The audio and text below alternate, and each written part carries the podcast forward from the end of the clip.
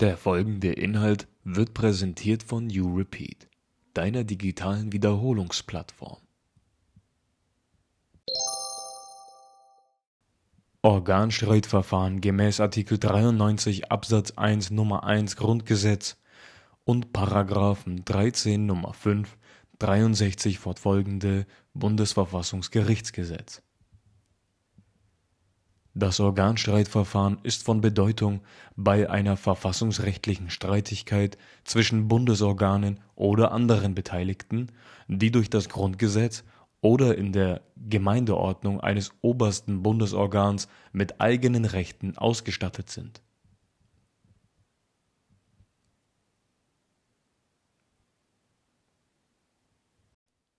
Bund-Länder-Streit gemäß Artikel 93 Absatz 1 Nummer 3 Grundgesetz und Paragraphen 13 Nummer 7 und 68 fortfolgende Bundesverfassungsgerichtsgesetz. Der Bund-Länder-Streit ist von Bedeutung bei einer Streitigkeit zwischen dem Bund und den Bundesländern. Das Aufbauschema hierzu schauen wir uns in einer anderen Einheit genauer an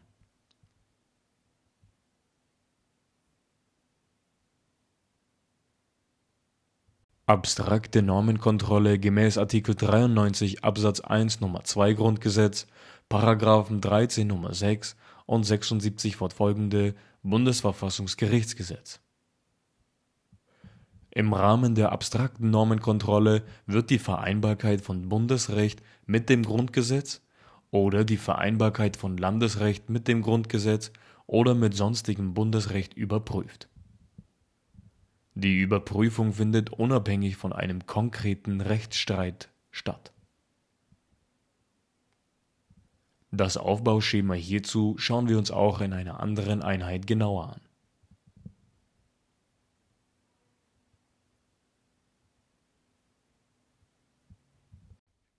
Konkrete Normenkontrolle gemäß Artikel 100 Absatz 1 Grundgesetz und Paragraphen 13 Nummer 11 80 fortfolgende Bundesverfassungsgerichtsgesetz. Bei der konkreten Normenkontrolle ist die Überprüfung einer Rechtsnorm im Rahmen eines Rechtsstreits notwendig, weil die Gültigkeit der Norm für den Ausgang des Rechtsstreits bedeutsam ist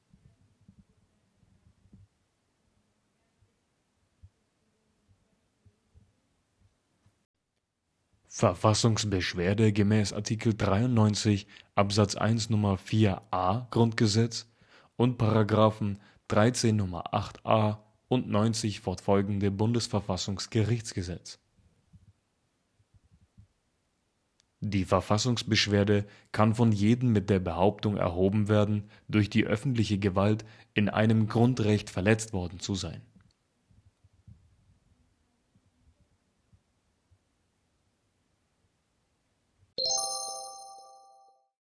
Horizontale Gewaltenteilung gemäß Artikel 20 Absatz 2 Satz 2 Grundgesetz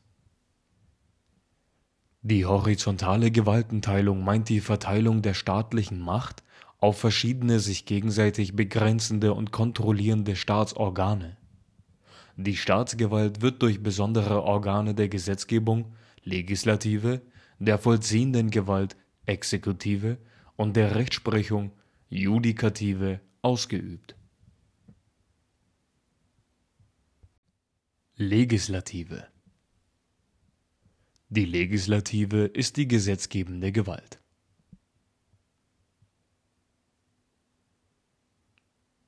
Judikative gemäß Artikel 92 fortfolgende Grundgesetz. Darin steht, die rechtsprechende Gewalt ist den Richtern anvertraut Sie wird durch das Bundesverfassungsgericht, durch die in diesem Grundgesetze vorgesehenen Bundesgerichte und durch die Gerichte der Länder ausgeübt. Die Judikative ist die rechtsprechende Gewalt.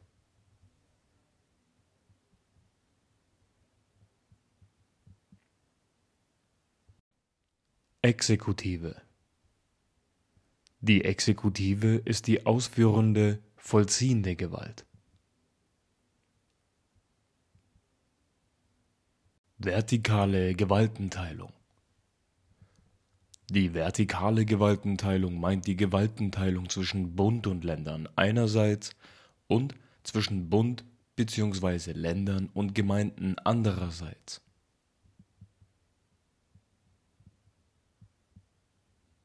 Gewährleistung elementarer Freiheits- und Gleichheitsgrundrechte Bestimmte grundrechtliche Gewährleistungen werden als Ausprägung des Rechtsstaatsprinzips verstanden. Die Menschenwürde nach Artikel 1 Absatz 1 Grundgesetz, die Rechtsgleichheit nach Artikel 3 Grundgesetz und allgemein die Grundrechtsbindung aller öffentlicher Gewalt gemäß Artikel 1 Absatz 3 Grundgesetz.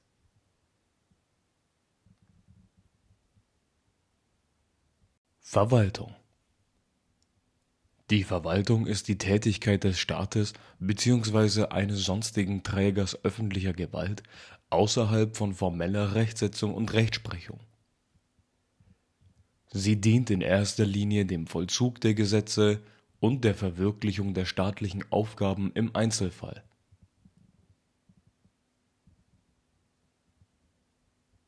Eingriffsverwaltung Eingriffsverwaltung liegt vor, wenn die Verwaltung durch belastende Maßnahmen, insbesondere durch Geh- und Verbote in die Freiheitssphäre oder in das Eigentum des Bürgers eingreift.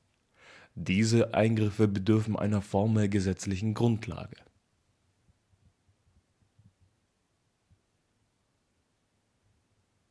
Leistungsverwaltung Leistungsverwaltung liegt vor, wenn die Verwaltung nicht freiheitsverkürzend in die Rechtssphäre des Bürgers eingreift, sondern ihm Leistungen gewährt.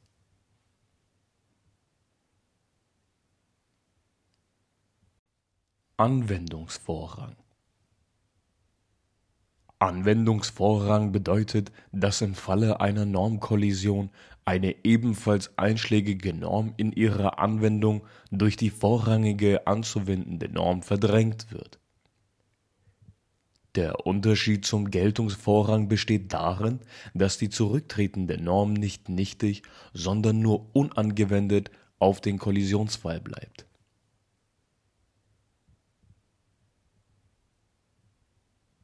Praktische Konkordanz Falls gleichrangige Verfassungsnormen kollidieren, tritt nicht eine Norm hinter die kollidierende zurück. Vielmehr muss eine Lösung gefunden werden, die für beide Seiten den möglichst schonendsten Ausgleich darstellt. Hier findet sozusagen eine Abwägung statt.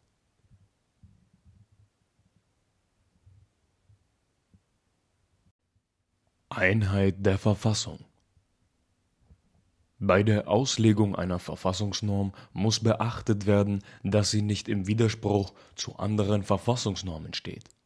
Dabei ist es geboten, beide Verfassungsnormen zu derjenigen Entfaltung kommen zu lassen, die in der Situation des Konflikts mit einem gegenläufigen Prinzip immer noch möglich ist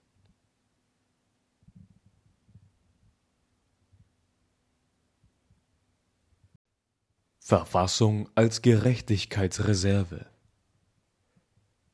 Das Verfassungsrecht kennzeichnet sich durch den Anspruch, die Gerechtigkeit der Rechtsordnung zu gewährleisten.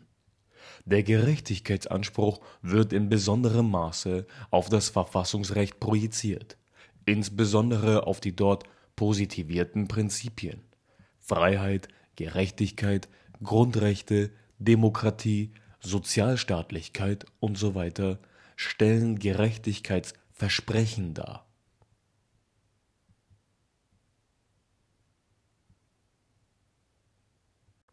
Volkssouveränität gemäß Artikel 20 Absatz 2 Satz 1 Grundgesetz.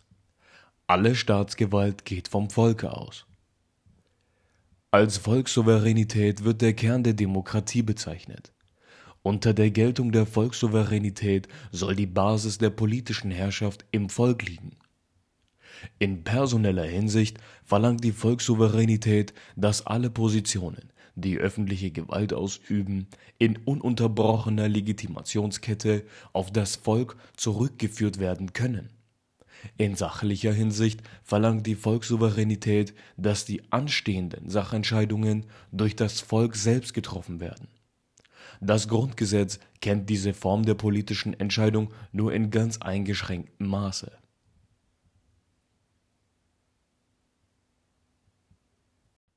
Diskontinuität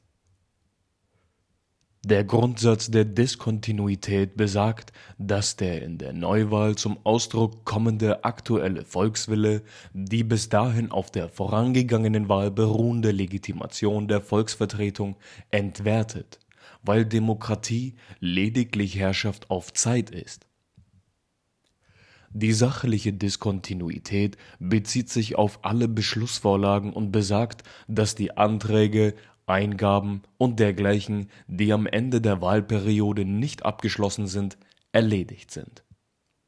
Die personelle Diskontinuität erfasst die Abgeordneten, die mit Ende der Wahlperiode ihr Mandat verlieren die institutionelle Diskontinuität betrifft schließlich die Organe des Bundestages, etwa den Bundestagspräsidenten und die Ausschüsse und Fraktionen, die mit dem Bundestag ihre konkrete Existenz verlieren.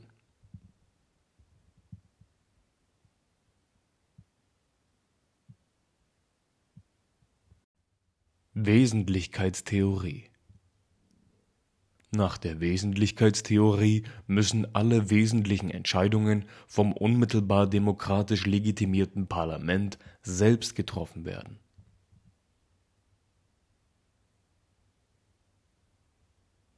Freiheitlich-demokratische Grundordnung gemäß Artikel 21 Absatz 2 Grundgesetz die freiheitlich-demokratische Grundordnung ist die Umschreibung derjenigen Elemente und Mechanismen, die den Prozess freier Demokratie im Gemeinwesen wirksam organisieren und sichern wollen.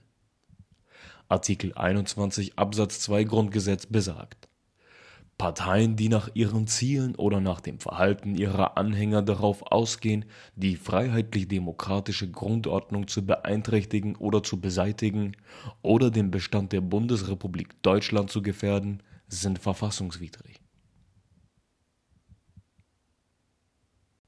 Homogenitätsklausel gemäß Artikel 28 Grundgesetz in Artikel 28 Grundgesetz wird die Homogenitätsklausel des Grundgesetzes genannt. Artikel 28 Absatz 1 gibt den Ländern als wesentliche Grundprinzipien der staatlichen Ordnung auch pflichtige Inhalte für ihre interne Ordnung auf. Insofern müssen die Länder den gleichen Grundprinzipien wie der Bund folgen. Artikel 28 Absatz 1 Grundgesetz besagt die verfassungsmäßige Ordnung in den Ländern muss den Grundsätzen des republikanischen, demokratischen und sozialen Rechtsstaates im Sinne dieses Grundgesetzes entsprechen. In den Ländern, Kreisen und Gemeinden muss das Volk eine Vertretung haben, die aus allgemeinen, unmittelbaren, freien, gleichen und geheimen Wahlen hervorgegangen ist bei Wahlen in Kreisen und Gemeinden sind auch Personen, die die Staatsangehörigkeit eines Mitgliedstaates der Europäischen Gemeinschaft besitzen, nach Maßgabe von Recht der Europäischen Gemeinschaft wahlberechtigt und wählbar. In Gemeinden kann an die Stelle einer gewählten Körperschaft die Gemeindeversammlung treten.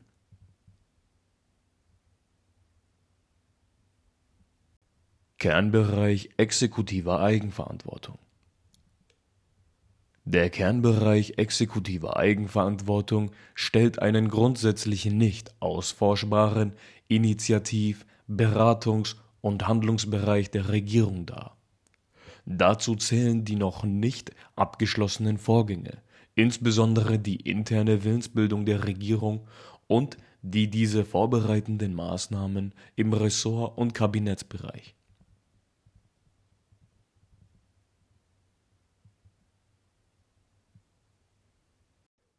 funktionale oder kommunale Selbstverwaltung. In bestimmten Bereichen wird die Erledigung der Verwaltungsaufgaben in die Hände der Betroffenen gelegt. Artikel 28 Absatz 2 Grundgesetz besagt. Den Gemeinden muss das Recht gewährleistet sein, alle Angelegenheiten der örtlichen Gemeinschaft im Rahmen der Gesetze in eigener Verantwortung zu regeln auch die Gemeindeverbände haben im Rahmen ihres gesetzlichen Aufgabenbereiches nach Maßgabe der Gesetze das Recht der Selbstverwaltung.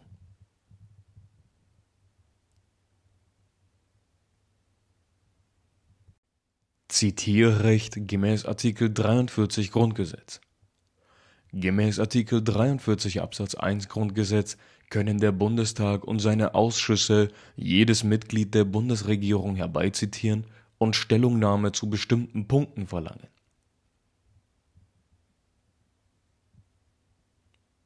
Freies Mandat gemäß Artikel 38 Grundgesetz das freie Mandat der Abgeordneten ist die rechtliche Freiheit der Abgeordneten, nach eigener Überzeugung abstimmen zu dürfen. Artikel 38 Absatz 1 Grundgesetz besagt: Die Abgeordneten des Deutschen Bundestages werden in allgemeiner, unmittelbarer, freier, gleicher und geheimer Wahl gewählt. Sie sind Vertreter des ganzen Volkes, an Aufträge und Weisungen nicht gebunden und nur ihrem Gewissen unterworfen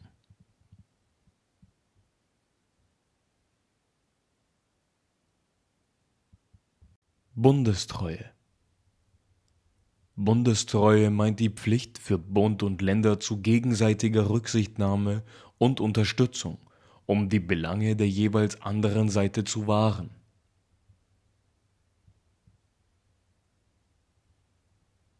Immunitätsrecht gemäß Artikel 46, Artikel 60 Grundgesetz Das Immunitätsrecht schützt den Begünstigten für die Dauer des gehaltenen Amtes davor, wegen einer mit Strafe bedrohten Handlung ohne Genehmigung des Bundestages zur Verantwortung gezogen zu werden, es sei denn, dass er bei Begehung der Tat oder im Laufe des folgenden Tages festgenommen wird. Es stellt ein Verfolgungshindernis dar.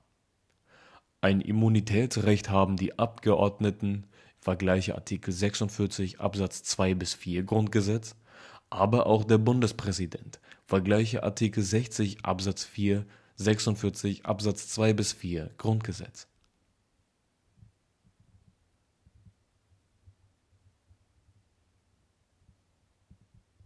Indemnität gemäß Art. 46 Abs. 1 Grundgesetz der Grundsatz der Indemnität meint die außerparlamentarische Verantwortungsfreiheit des Bundestagsabgeordneten für seine innerparlamentarische Tätigkeit.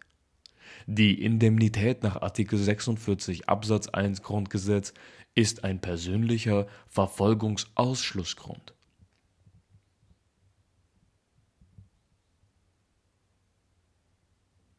Konstruktives Misstrauensvotum gemäß Artikel 67 Grundgesetz. Durch das konstruktive Misstrauensvotum kann der Bundestag aus eigener Initiative dem Bundeskanzler das Vertrauen entziehen. Der Misstrauensausspruch ist dabei konstruktiv, da er nach Artikel 67 Grundgesetz nur Erfolg hat, wenn gleichzeitig die Wahl eines neuen Kanzlers erfolgt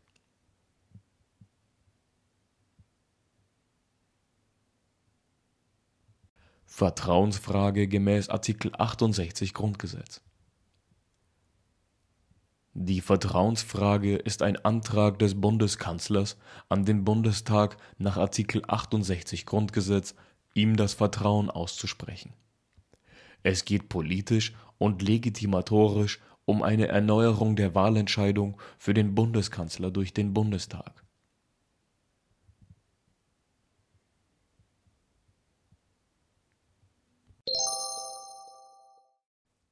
Danke fürs Zuhören und weiterhin viel Erfolg beim Wiederholen. Herzlichst, You Repeat.